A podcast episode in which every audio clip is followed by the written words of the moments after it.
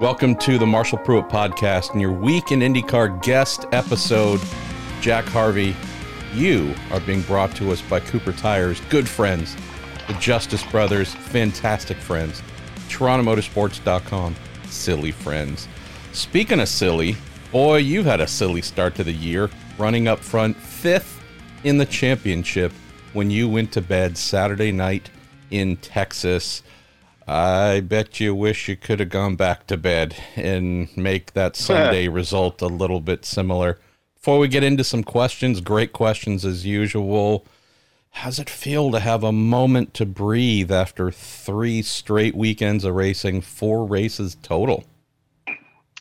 It's been nice, mate, but I actually like the schedule at the minute. You know, I liked it last year. You know, I like the intensity of the weekends. You know, just go get everything done, come home, take a breather. Uh, obviously, puts a, a, huge amount of pressure on unloading with a fast car, obviously. So I know that it stresses the team out a lot and whatnot. But um, yeah, it would have been nice to have got that result on uh, on, on, Sunday, but you obviously had an issue with the right rear there, and uh, you know dropped us out of the race. But I think again we were running you know, P4 at the time, you know, right behind Joseph, right ahead of uh, Pato, and obviously they had fantastic results, which is no guarantee that we would have, but uh, certainly we felt like the car was good. And everyone's just doing a lot of really good things at the minute, so um, it's a bit early to be worrying about, you know, where we're sitting in points. But you can't help but like to see the, you know, 60 car there. At least everyone in Meyer Shank Racing's excited to see it, you know, at the, uh, you know, towards the top end of the uh, standings. So, you know, we're just going to keep working hard to try and keep it there, frankly.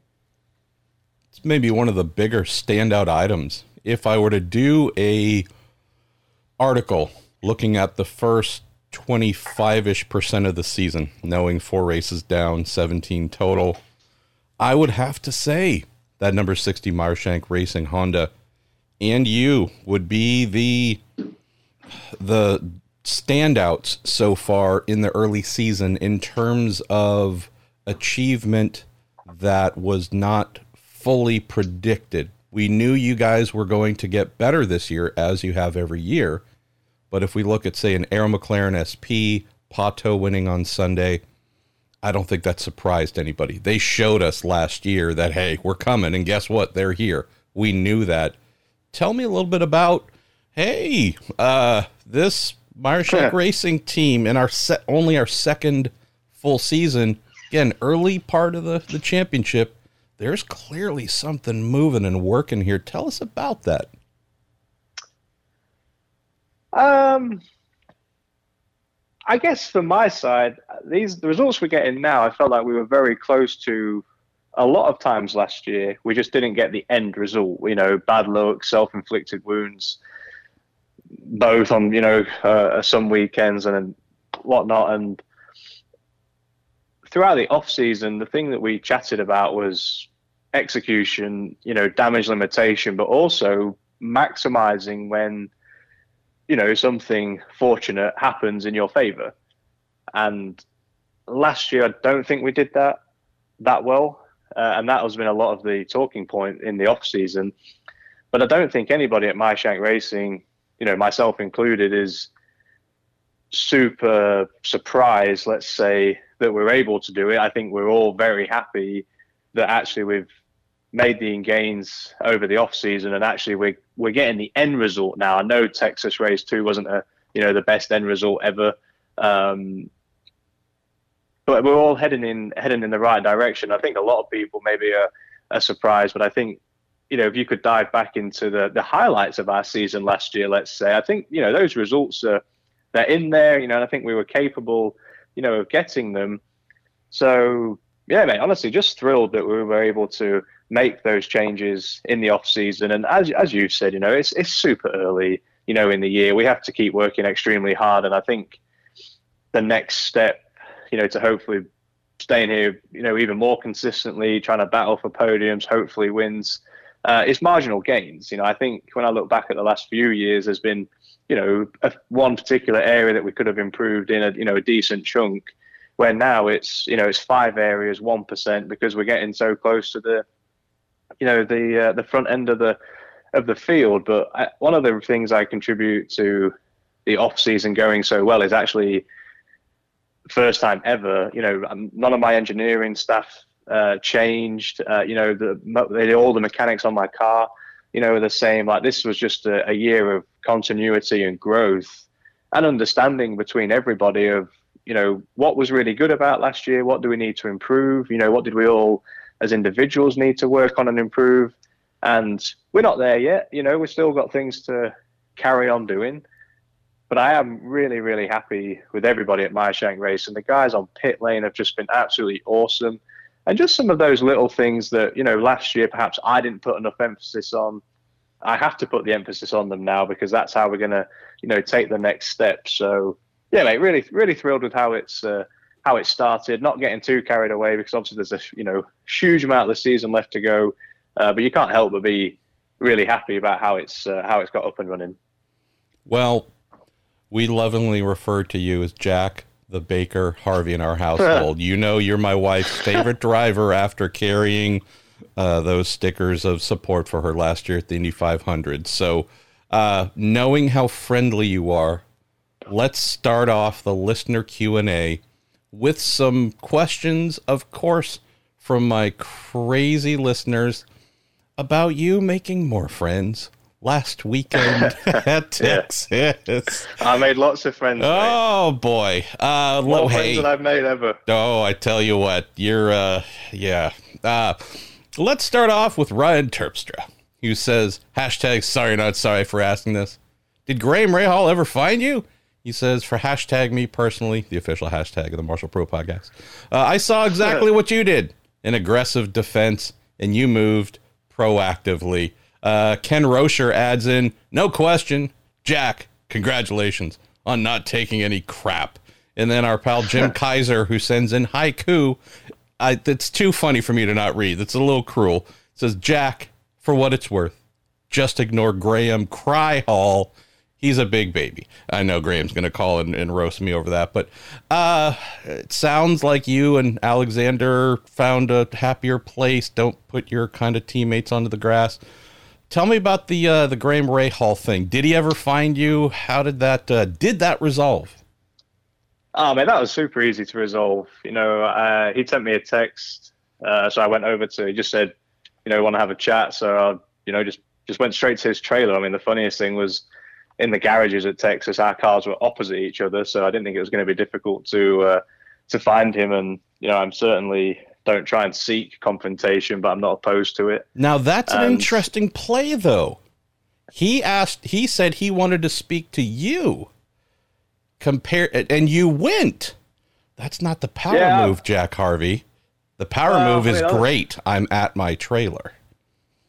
Well, I, I, said that first, and then I was like, yeah, well, let's just get this out of the way. I'm not oh. like, I don't want these things to. Your father to raised you right. Then your mom to, raised you right yeah, I'm, I'm just more of a let's just I'm just deal with with uh, with stuff head on, mate. You know, I'm never this like oh let's let it drag out and you know see who makes the first move. I'm like, and then I just text him was like I'm outside your trailer whenever you're ready. You know, like I'm ready. And again, I'm not I'm not trying to be overly aggressive or you know forthright or anything like that. But that is how my mum and dad always were. You know, we deal with stuff. We never shy away from dealing with the difficult stuff. And you know, I said to him, I was like, look, I watched the I watched the video. I was like, probably I squeezed you a bit hard on the bottom, and you know you shouldn't have to go over the white line to get by. I was like, and next time, I'll give you just enough room so that your wheel, like your outside or inside wheels in that case, are on the white line. Trying to make it hard for you to get past. I mean, I guess this is the thing that I was a little confused with on the weekend was, you know, a lot of people saw how processional the race was, and especially with that the use of lane two why we were just meant to let everybody just glide past anytime someone looks like they got a run. You know, I mean, the people mad at Will Power when you know he kind of squeezed Pato on the bottom in three and four in race two, and he got a little sideways. I mean, I don't remember anyone being that courteous to me, mate. Honestly, and it's not, uh, it's not, it wasn't aimed at Alexander. It wasn't aimed at Graham. It's just they were the guys behind me trying to get by me. You know, and I was like, no, not today, because we need to stay here. Because if we could just weather that storm of a restart for, you know, two or three laps or whatever, it's going to settle in again. and we're going to be fine. You know, and I look at it and I did move first. I feel like I'm still within my right to go there. The only thing I did was maybe I went another half a lane too low. You know, but after that, going and talking to Graham was was very easy. It was, you know, I actually saw him in the gym yesterday, you know, and everything was fine. We were talking about all sorts of other stuff because, you know, I, I like Graham. You know, we've always got on very well. We've always raced each other, you know, very well. And um, you know, I know it's I know it's fun on social media and whatnot, but uh, you know, I wasn't looking for it to become anything other than if you want to come by me, you're going to have to work for it. You know that, and that's the the bottom line, pretty much to anybody this year, no matter what the driver is. We're not going to be that person who just oh, you poked your nose in, like there you go, that's your corner, like that. That's that time has gone, and I think for a lot of people, what they need to understand is for Meyer Shank Racing, finishing every race and not having any crashes was mightily important just to go to the next race. We're not in that position now, nor do I want to crash, but it does allow us the ability to fight a little bit harder with everyone. And I, I mean, I'm obviously having a little bit of fun with this. The proverbial storm in a teacup, right? There's nothing to this. And I'm not dismissing Graham's side. I'm just saying that we've seen sure. this type of move in defense, maybe a little bit over defense, the driver behind getting mad. We've seen this a million times in motor racing. It's not the first, it's not the last. Sure. Not dismissing anyone's feeling, just saying, you know, uh, it was over quickly, and yet there was some pretty harsh words attached to it, a little bit funny. And so, frankly, I guess we also need to thank you a little bit because, as you pointed out, last weekend might not have been the most exciting two races IndyCar fans have ever seen. So at least there was some amusement yeah, provided. Fun, you you mentioned one thing about this that I wanted to get your thoughts on before we move on to uh, some other fun, and that was, hey, we're a small team, new team. Folks aren't used to us being a full time member of this paddock maybe they don't respect us, respect me enough. You know, hey, you're not really part of the the big league. You know, happy you showed up, congratulations, but come on. you know, we've yeah. we've got the real racing to do, and I'm not saying Graham or anyone else is thinking that. No. Just saying, right? The a little bit of the impression of like, hey, I don't know if you guys fully respect us and respect that I'm going to fight as hard as hard as you would fight me. I wondered though, Jack, if it was that or if it was the maybe the case of the Graham Rahal's, Rossis, whomever's haven't been fully accustomed to having you up where they are yeah. accustomed to running. You are a bit of a new presence of, oh, this guy's running sure. P3 this week. Oh, this guy's running yeah, P3, yeah. right? Do you think there's any little bit to that of you and them having to work out week by week kind of interactions that are new? Oh, absolutely. You know, I think a lot of people know Michael, uh, you know, and everything that he's achieved in his career. Uh, you know, new newer to IndyCar, but certainly not new in uh, the sports car world. Uh, probably a lot of people don't know me as well. I mean, they might know me, know that you know we've it's not our first season in IndyCar either, but uh, you know, probably the time we've consistently been running. Uh, you know, I think last year we ran top ten. I feel like this year we've been running more thus far, top five. And uh, yeah, I think you know people are probably trying to push the boundaries and see what they can or can't get away with. Uh, you know, with me. And actually me and my dad chatted about that before the season you know even started. And you know our approach was you know hard but fair. You know we don't want to be the you know person who's easy to come past. You know i'm not going to be a, a moving tree on track. Uh, you know certainly a race with plenty of people like that. And it's just you know unnecessary. But um, certain moments come, and you have to just establish quickly what the expectation is going to be. And uh, I think that was just one of them weekends where, in my mind, I, I wasn't trying to be overly aggressive toward anybody. I was just trying to establish how I want to race in IndyCar, how I want to be treated. And also, you know, I'm not being funny. I ran side by side with Joseph several times, you know, on three different moments throughout that weekend, you know, and, and I have done, you know, many, many times with people. So um, I, I, don't know if it was aimed at, you know, us as a team, me as an individual or whatever, but, uh, you know, hopefully we came out of that weekend just a little bit clearer on how everyone was going to be with each other than how we went into it. So, um, again, you know, I'm not, I'm not trying to have an issue with with anybody, but you know, I'm also not going to be the person who backs down because, you know, frankly, it's not in my nature. You know, it was not how I was brought up. Uh, and if there is an issue, I'm always going to deal with it head on. And There's also the unspoken thing. If you were to make it easy for someone to get by you, your dad might kick your ass after the race. So there, you know, your it's dad's not a small man. likely. Yeah, your dad's well, not a pushover here. So I'm just saying. No, and do you know, honestly, I, I guess the point I, I, never really had chance to make across the weekend, and you know, by the time it, I felt like it all settled, there was no point rehashing it. But you know, but as we're talking about it, um, if I'd have let all those guys pass, what do you think my conversation with Michael and Jim Meyer was going to be? you know, if you've spoken to either of those guys, I mean, they're feisty guys, you know, and we are in a contract year, and this is my time to show them that I'm hungry for this, I want this, I can be, you know, assertive, I can not crash the car, like, but I also don't want to be on that conversation with Shank, like, are we just going to let everyone come past all day or what? You know, like, and people forget that that I actually answer to those guys too. You know, like be respected by my peers, of course, but like the people I really need in my corner are my team owners, and they they they thought it was great. You know, I think they thought it was hard but fair, which is exactly what we're, you know, going for. So. Um, don't get you know, beat up by your bosses too. Man, you got like a three-way ass kicking coming if you didn't handle that right. Good job. Man, I was getting it from everybody, you know. it was easier just to do what I did. See, I love you, Jack Harvey. Uh, let's go to uh, Jerry Robert says, "Hey, Jack, the compound that PJ1 stuff in the corners, Texas, really seemed to cause a lot of grip issues." It's a wonderful, wonderful request from Jerry here. He says, "Could you describe what it felt like driving on that?" compound in the second lane at all compared to the rest of the track. So I know most drivers at some point in time might have gotten a tire up there or a little bit, but sure. Can you sh- describe because I know for folks looking at it, they might think, well, wait, doesn't that add traction?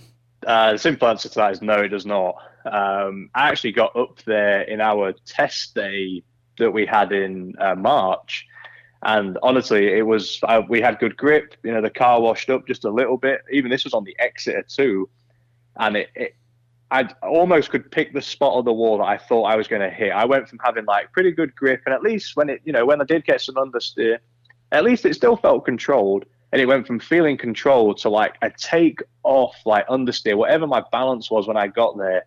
It's like the car just decided it was going straight.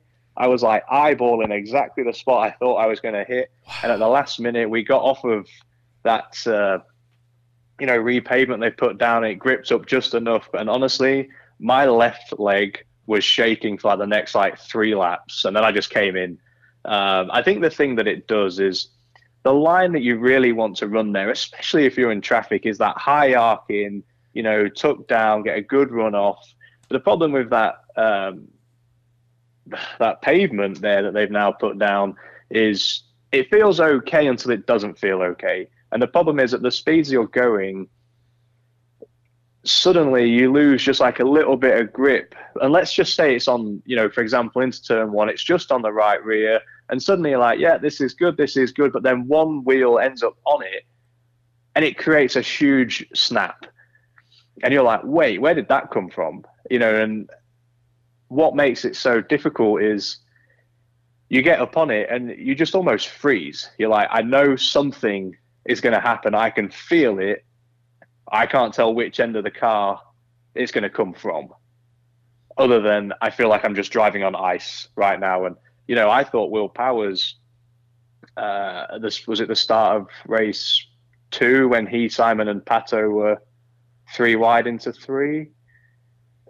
Can't exactly remember. Yeah. Um, and you see that he basically is like lifting, you know, fighting the car, you know, every moment and you kind of expected him at that point to hit the wall like in the middle of three. He didn't actually glance the wall until the exit of four. You know, and he's basically just like on an ice ring, and it's getting. And at one moment you're like, oh, I think he's going to save it, but it never recovers. You know, it's just a lack of grip through that whole turn. So then you've got marbles to deal with, and it, it is it's a disaster. I saw someone said that NASCAR may be going to try and redo that when I've just, uh, I just feel like there should be a little consideration for tracks that we share, you know, because I remember, you know, going back to my buddy Graham, you know, I remember watching that race with he and James and Tony in a sports bar in Broad Ripple in Indy when they were too wide and it was two lanes, and that was just an epic race. And I'm not saying we go back to pack racing, but I am saying I think it's very cool when you get to see two lanes work really well at an oval. Uh, and I definitely think that since they've repaved it, it's uh, definitely taken that option away. Yeah, having been to Texas since the first uh, IndyCar race there, I mean, I like you. I've seen so many amazing races. Some of them in the pack era, which is always the one where you watch kind of with your hand over your eyes through a little sliver. But yeah, boy, I hope IndyCar in Texas can figure something out. I don't know what it would be, Jack. Uh, I did read something from track president Eddie Gossage being just very plain and honest, and I full respect for it because there were some fans asking directly, "Hey, can we get rid of the goo, the NASCAR goo, for us so we can have consistent grip on both lanes?" And he said, "Look, it's going to be here. It's going to continue to come back for NASCAR because, frankly, that's where money. the big money comes from." And yeah. again, I you can't argue with that. If that's what makes that track stay alive and be sustained, that you understand the business side that also means that as you, other IndyCar drivers and IndyCar fans are expressing, we don't want to feel like we're kind of second class citizens here and have to have kind of processional races. So I don't know what the answer is. I do know that just doing this year after year, the one lane, like the rain out, and hey, who's on pole for both races or who's on the front row for both races?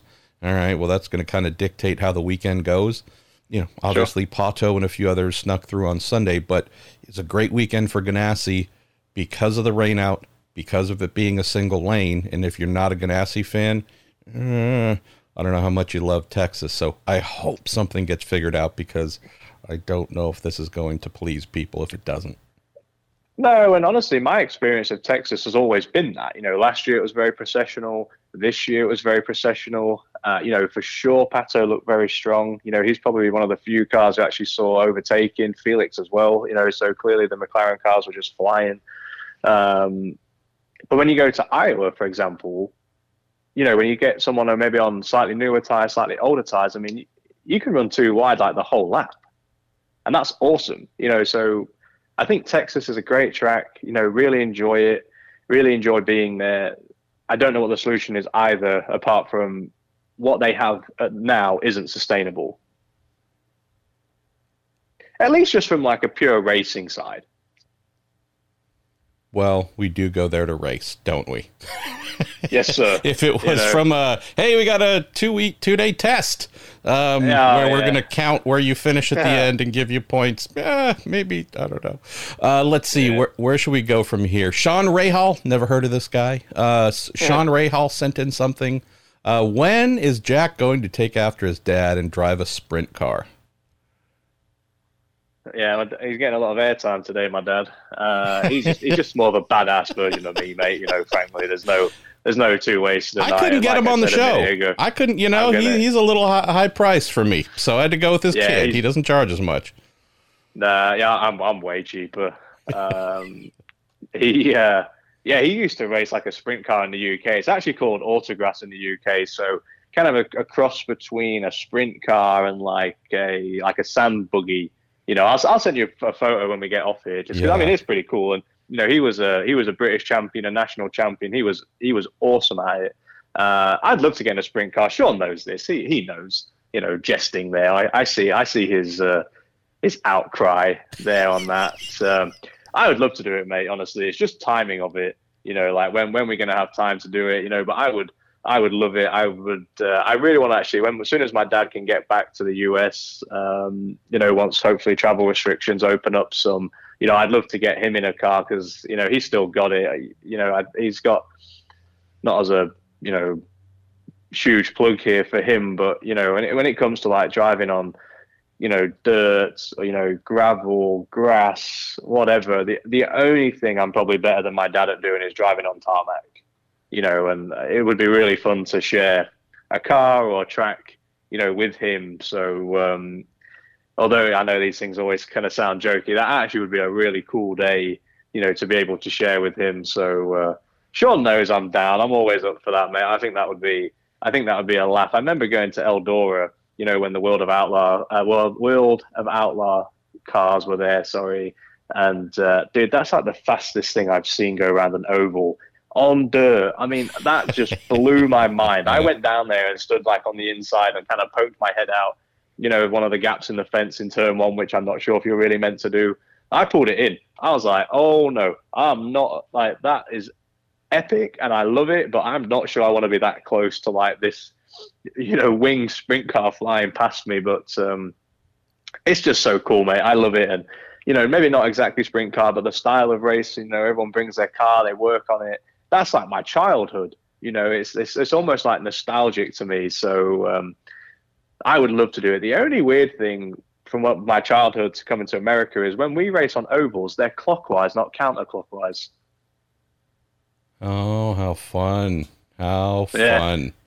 Yeah, yeah the, all I can say is it's always a blast to go to. I, I've only done it a couple times, but it's been a blast going to sprint car, even midgets, depending on the track. If the track's really you know aggressive with a you know open wheel driver, done that over the years, junior open wheel and whatnot, and you know got some amazing. This guy is going to go on and become an IndyCar driver and kick some ass and win whatever. And I'm not saying they haven't, but it's always been fun.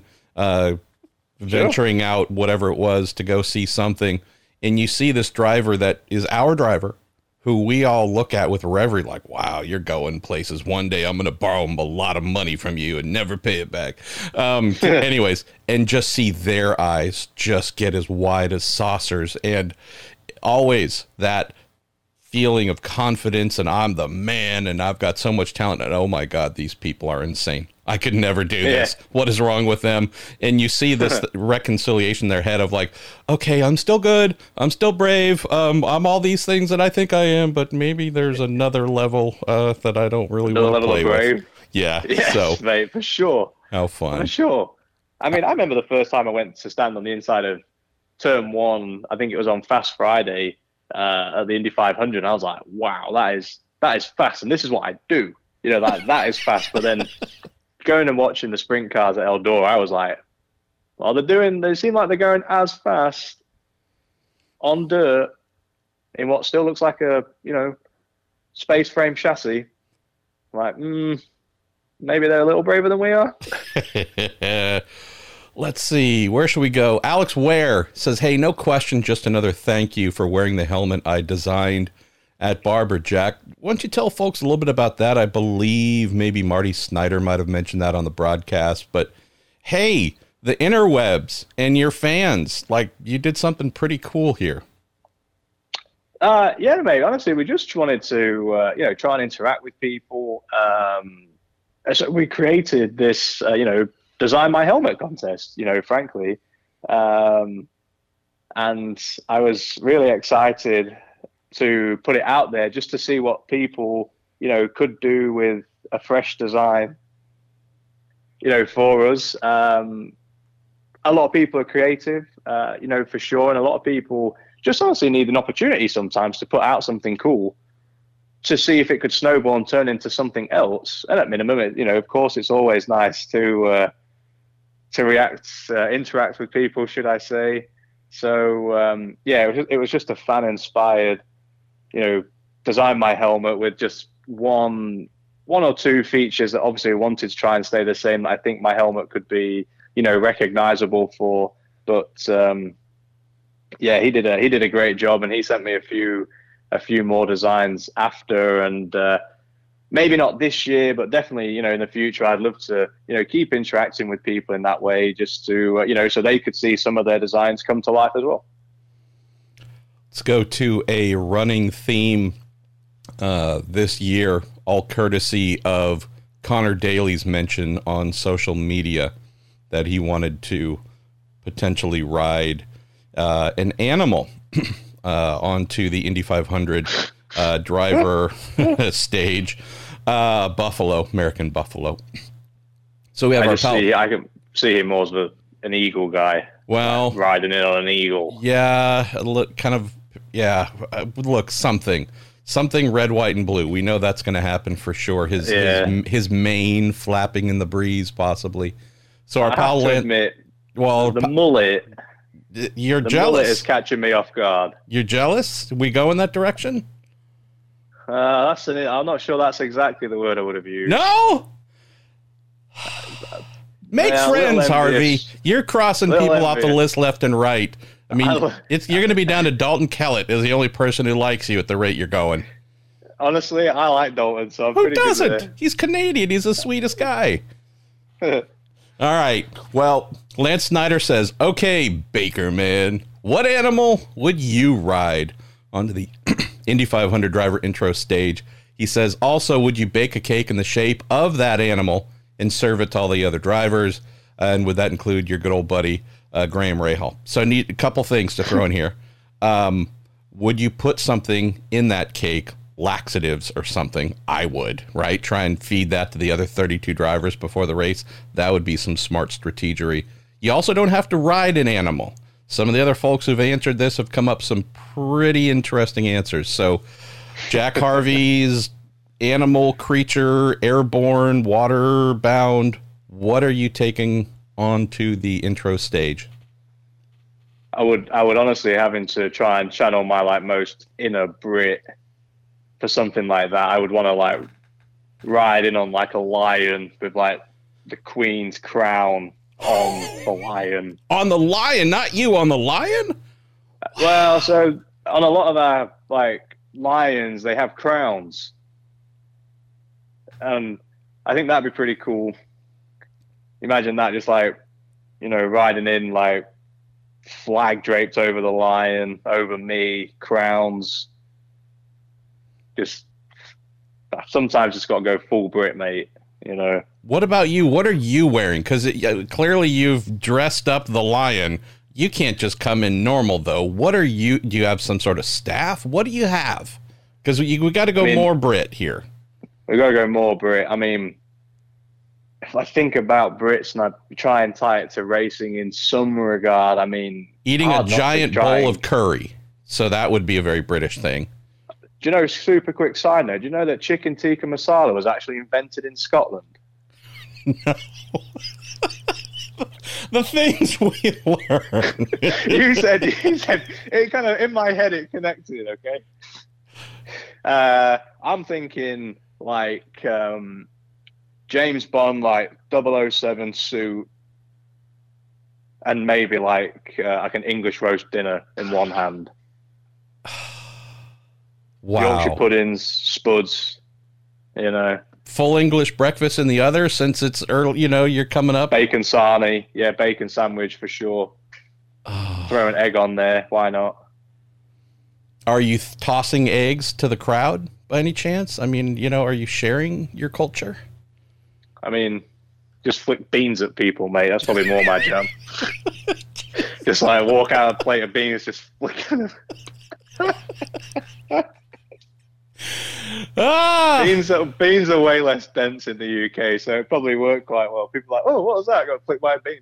Uh, good old Beans Harvey coming to the Indy 500. Jesus. Let's not let that stick. That's not a good one. Oh no, you don't know how how Jack this the show. Beans Harvey. Yes, yes. So bad. Uh, and yeah, I don't even know where to go from here. Jesus, we're falling apart already. Uh, let's see. Let's get down to the last couple of questions. I know you need to go work out and get all sweaty and be sexy, Jack the Baker, Jack the Bean, Harvey. Good old beans. Uh, let's see. Let's go to Jameen Tuttle. Says Jack, congratulations on the great start. Teams uh, really laid out the blueprint for long-term competitiveness for new entrant. Says, is there a different mindset entering May? Knowing that you are indeed in the hunt for podiums and wins every week? It's a it's a great question, right? This isn't your first Indy 500, but this is your first 500 coming in knowing that hey, we have a reason to have high expectations, not a hope, but a r- actual reason to expect more from ourselves uh, this year in the month of May. Uh, definitely, mate, for sure. I mean, we we did a lot more work in the off season. You know, sending the cars to the wind tunnel for the first time, uh, which was mega. We've never had the opportunity to do that, just to really understand the speed of the car. You know, I think last year there was a few question marks on some things. So I was already feeling good about this May. Uh, you know, I'm really excited that Elio is going to be there. You know, actually be teammates with the three-time winner.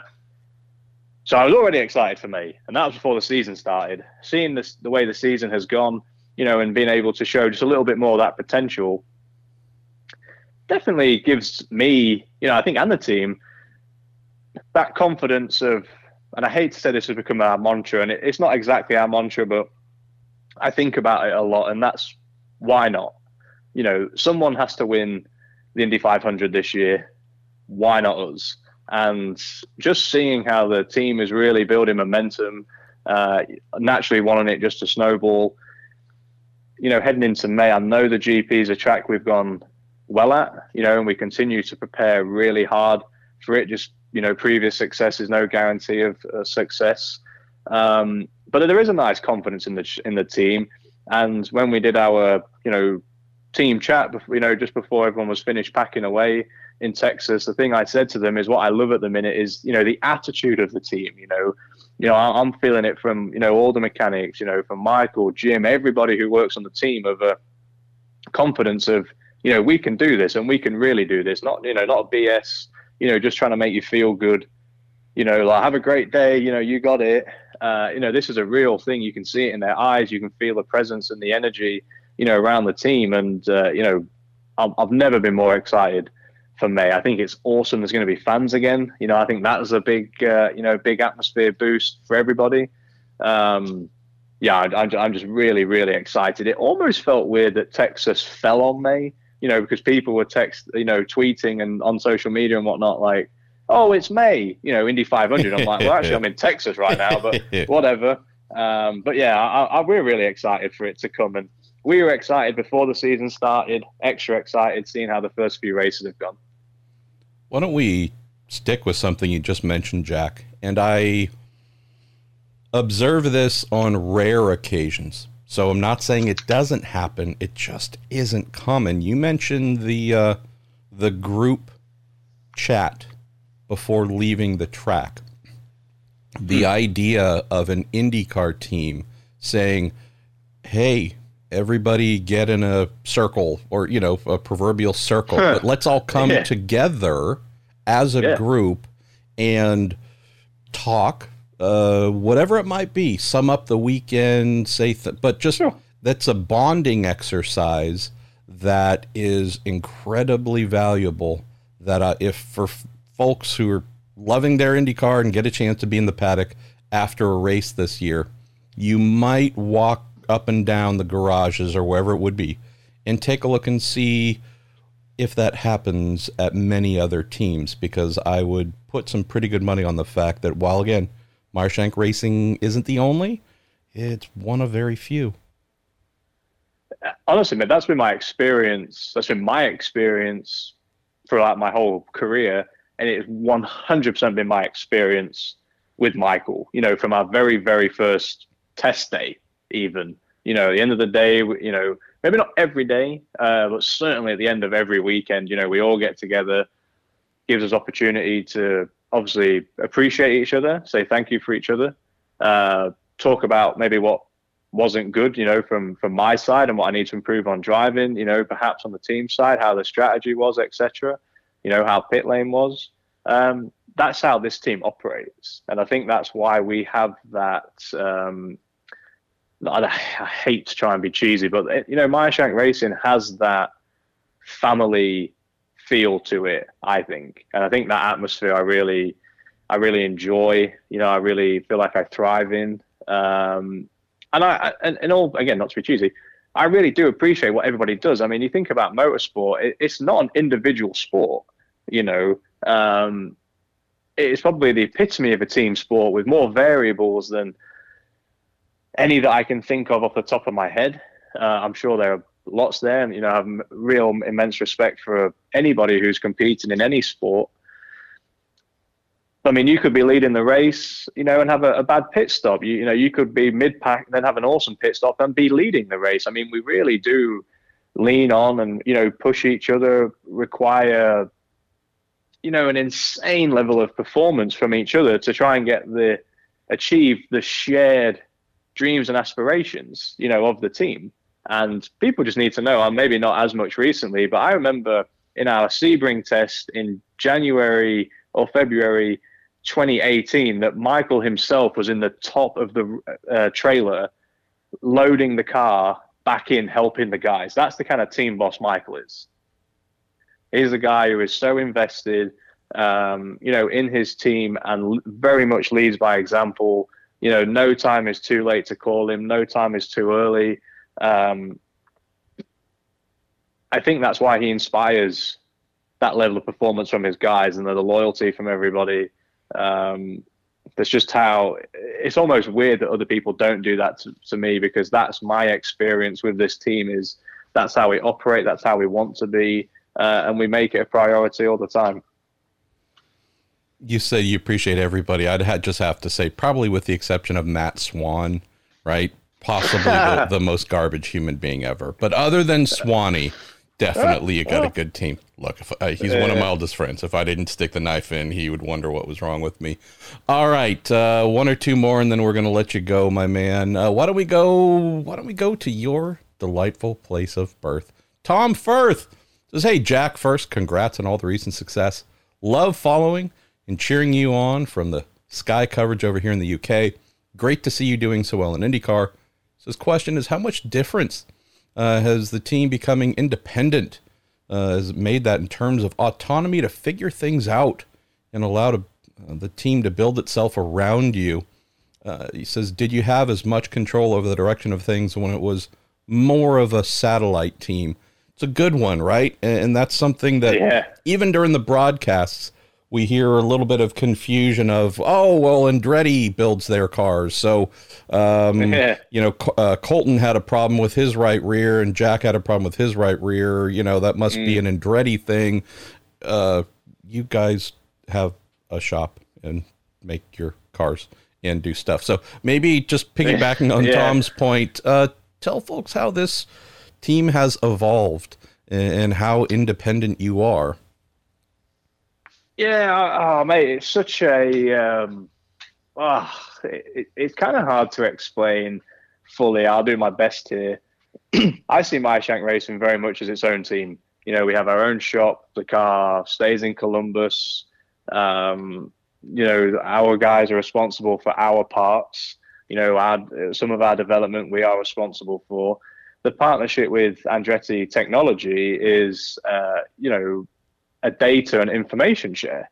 You know, so depending how you look at it, you know, it, the car name is Meyer Shank Racing. It's not Meyer Shank with Andretti Technology. You know, so and there's no disrespect to Andretti. Obviously, it's a great partnership. Oh no! Just the point honestly, being the, is you all are, the, the, are the ones putting in the work. Mega. Yeah, the partnership's awesome, mate. You know, I, I hope that you know if we have a great year and everything keeps ticking along, I hope that we're all able to extend you know, that would be the dream scenario, you know, be able to extend a bit more, uh, you know, hopefully for a few more years yet to come in the, in the same scenario we're in now. You know, I really enjoy being a part of the Andretti stable, whether it's data share, you know, information share. But I mean, you know, for example, during the day, you know, me and my engineer, Andy, uh, you know, left to our own device. Again, you know, we get to see the data, we get to talk to everybody. Um, but we're also responsible for the changes we want to make without any pressure from any other uh, entity. And then at the end of the day, we all come together, you know, and I go to the Andretti trailer, I give my debrief as, as one of their cars, you know, as one of their affiliated cars. And then we move on, you know, and it, it is a fine line between being an independent team, but we have, you know, data sharing, information sharing. Um, I think that the interesting thing that kind of came out of Texas a bit was how that can get murky kind of quickly. Uh, you know, I've been I've been told off before for saying, you know, I was a, a teammate of one of the Andretti cars, and then suddenly this weekend was told off for not giving a teammate more room. So I'm like, well, I don't exactly know, you know, where this line um, is, but um, honestly think on the whole that the partnership works great. You know, I really have enjoyed being a part of, you know, as I said earlier, the, the that Andretti stable. You know, I go to the factory to prepare with uh, with Andy. I'm actually heading there tomorrow. You know, I, am certainly not a um, I'm not a random face when I walk through the building or you know anything like that. And again, the hope is that we continue to uh, you know keep growing. You know, and I know Michael and Jim have expressed desire to one day just be a totally totally independent team. But uh, you know, I think the partnership with Andretti is working really really great, and you know, I think the performances that we're able to put in now, you know, adds an enormous amount of benefit to them as a team as much as it does uh, to us as a team. So probably in, in, in essence, it's just a great partnership. All right. Uh, Brad wants to know what are your top Sirius XM stations to listen to? Classic vinyl, mate. We have that saved as one of our favorites. What else? Uh, I do like listening to Howard. That was the reason I subscribed back in whenever that was, 2006 or set, whatever, whenever he moved over. Uh, that was the reason for my enduring subscription, our enduring subscription. What else? You yeah. got to listen to more than that, though. Come on. I do. What's I like, What's the most uh, embarrassing one? Uh, Grumpy Pundits. I don't know what Soccer that is. Channel. Oh, okay. All right. Still don't know what that is. we have um, we have the disco uh, uh, Studio 54 disco uh, channel saved uh, in our in our vehicle. So that one, I when we get to that one, I'm like, well, maybe yeah. I need to figure out how to deselect that one. But my wife Soul likes Cycle. it. Soul Cycle, Soul like sometimes Cycle. comes up. They have a good, they have a good vibe, good beat. Okay. You know, when you're working out, just feeling it. All right. Right. Uh, I'm trying to think. I got, I got. I'm not sure how. I'm not sure. It's a safe space, but I'm not sure how safe a space to drop my guilty pleasures on. Come on, so, no, um, come on. You know I'm going to get it out of you one I way or the other. I do like disco. You do. I do like disco music. I mean, I, I could sing you ABBA and like the Bee Gees. Like, if we road trip, honestly, if it came on, I'd be your karaoke. I'd be your like one man karaoke band. Riding a lion, flicking Riding beans, flicking singing beans ABBA in a suit. Yes, the, James yep. Bond suit. Oh my gosh. We don't, I mean, yeah. Maybe if we're gonna like try and do all that stuff, maybe I'll switch to like the Beatles. You know, maybe really fair enough. Hit that stride. I mean, I think it's in my vocal range. Um, I can yeah. already see Roger Warwick starting to draw this new cartoon right now. so you're so screwed. You're so screwed. I know. Um, I, that's probably the thing I'm most excited about, hoping happens this year. Oh boy. Okay. Uh, Brian wants to know how many Busch Lights does your contract require you to consume? Now that might be an area where I could see some conflict between you and Shank. You come from a, a land known for manufacturing fine alcoholic beverages. Michael Shank drinks Busch Light likes the thing you can it. find at any gas station, which uh, you could you can pretty much just turn your faucet on. It's like drinking water. exactly. In all fairness, if if if there was ever a chance, and I hope I maybe haven't ruined it. I'm getting you fired here, by the way. I apologize, but go ahead. I know. If if if there was a chance to get some Busch sponsorship on the car, I would love that. And I honestly, I actually quite like it. But there is no fun in telling Michael that because you know, when he starts drinking Busch Light, I basically just go and grab a water and I'm like, look, we're drinking the same thing. and the thing I really don't understand about that is he's a pretty manly like guy. Right. You know, like he, he kind of radiates man. He's a bro. You know, like he just yeah, he has a kind of that husky, just a, a bit husky. And then he drinks Busch Light. Which he tells me adds to the huskiness. And I'm like, hmm he did get me pretty wasted one time in the uh, Copper Penny. Pretty sure that wasn't on Busch Light, but I mean, well, I remember going to his house the first time, and he had like a whole like, it, like a wine fridge dedicated to Busch Light. No jokes, and I'm like, mate, you don't. First off, you probably could drink that much because I don't think the alcohol content in there is that aggressive. That being said, why do you only have Busch Light? I mean, does he like? Did you see like any annotations on those cans? Like, does he get out the sharpie and put the date that he put them in there so he knows the vintage? I mean, this is this is a little crazy. The thing that's weird is I, I feel like um, maybe not the date. I think he just has more of like a padlock on it, and it's like this is my fridge only. Don't don't anybody like go buy your own Busch Light. Oh. Yeah, oh my! I don't even. You got. I'm speechless yet again. Here we go. Uh, let's close on two questions centering around uh, your lovely general home. First one is from Alex Snail at Split Time. Says, Jack, your local track is Caldwell Park, so I'd love to hear how an Indy car might go around there. And are there any other UK tracks you'd love to have a play on with your number 60 Meyer Shank Racing Honda?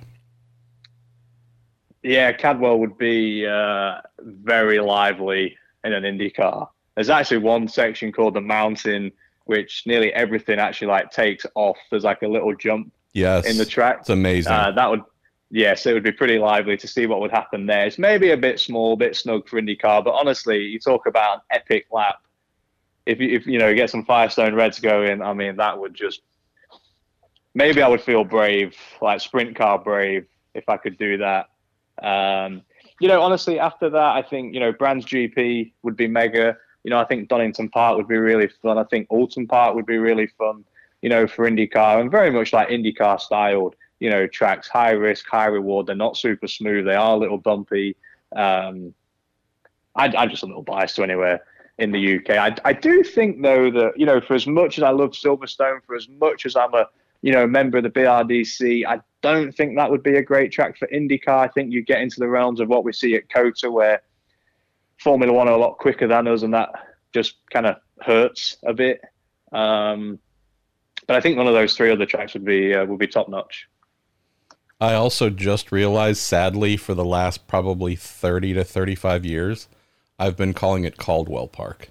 And I, I genuinely just realized there's no L in front of the D. It's Cadwell Park. Yeah, Jack. yeah. What is I- wrong? I don't mean, worry, mate. I but you know I do I'm that dumb. so many times. I've actually done the official hashtag of the show. Wow. Oh boy. Me personally. Hashtag.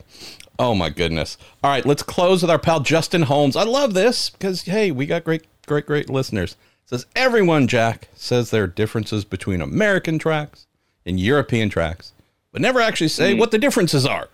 Uh, could you Hmm. Help explain? And which do you Oh, prefer? sure.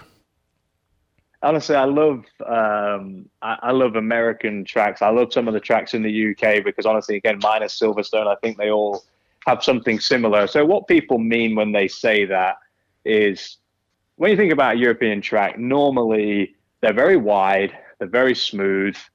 They've taken away all gravel traps now, or even grass. I mean, they pretty much have ruined the Parabolica in Monza. Um, but that's the style of track people think about. Very smooth, you know, um, not necessarily like easy to drive because you know the details and the precision really comes into play. You know, just to find the last few hundreds. But when I came to back to North America, you know, the curbs weren't perfect. The tracks were bumpy. They were they go from being wide to very narrow. You know, high risk, high reward. Those kind of things. You know, I think when people think again about European tracks, they or even like Formula One tracks, think of Abu Dhabi, for example. It's just a we have a massive area, let's build a racetrack. And there's not much elevation change, you know. There's like people, I would say it feels like there's not as much character in the track. And, you know, coming, but I remember the first time I went to Sebring and I was like, wow, okay. I They're mean, trying to kill I'm me. gonna go to the I'm gonna go to the dentist in a minute. You know, once we finish this, I'm gonna go get a you know a scan on my back, make sure we haven't uh, you know fractured anything, and then I'm gonna go to the dentist. And that's the kind of style of track that comes to to mind in America. Very pure, you know, not perfect. You know, curves aren't perfect. There's areas you could drop a wheel. I actually saw one time a rare Scott Dixon mistake at Mid Ohio on the exit of turn one he dropped a wheel and he spun. I'd never seen it before. I almost thought it wasn't real. Um, that's kind of the, the, the difference, really. Wow. Well, what did we learn today, Jack? We learned about uh, origins of food. Um, we have a Roger Warwick uh, sticker coming for you. Um, we learned about you take the piss out of Mike Shank and his beer. oh, we learned so many things. We learned you're a nice guy. You could have done the power play on Graham. I'm standing here waiting for you. Instead, showed your your your proper upbringing. Went and met with him. Uh, squash that beef. Everything's good there. What else? Yep. I mean, I feel like we got a lot covered today. Holy crap. Jack Harvey, thank you as always. Truly, it's a blast whenever you come on. My Nana, the, just telling you the truth. No disrespect to any other IndyCar drivers. After qualifying, after the race, my wife asked one question: How did Jack do? So just know That's very kind. that from the simple gesture of you, Mike Shank, Jim Meyer, and whatnot, just giving her some love last year at Indy, uh, you've made a lifelong fan. So, uh, yeah, pretty cool stuff. And if you see Matt Swan, just take pity on him. He's kind of old, you know. He's kind of like I- the shop dog. I do. He's the old shop He dog. is. So, well, we should let you go. You got other things to do. We'll speak to y'all next week. I have no idea who the guest is going to be, but they're going to have a hard time topping you, my friend. I'm Marshall Pruett. That is Jack Harvey. Thanks again to Cooper Tires, the Justice Brothers, TorontoMotorsports.com.